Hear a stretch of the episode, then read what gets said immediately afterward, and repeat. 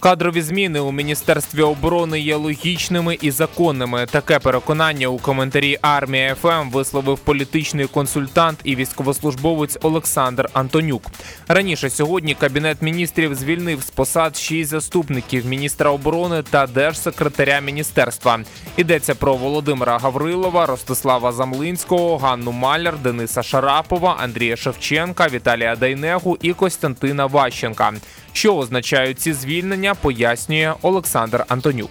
Кадрові ротації, які сьогодні відбуваються в Міністерстві оборони України, це абсолютно логічний, головне законний процес. Адже нещодавно Міністерство оборони отримало нового очільника Ростема Умірова. При зміні очільника будь-якого відомства цілком є виправданою і логічною практикою, коли новий очільник заводить разом з собою свою команду. Якоїсь політизації чи якоїсь би конспірології я би сьогодні в заміні або у звільненні заступників міністра оборони не шукав. Кожен міністр має свої пріоритети, свою візію і свій стиль. Тож у зміні команди нічого надзвичайно страшного немає. Тут цього процесу потрібно просто віднестися як до технічної процедури.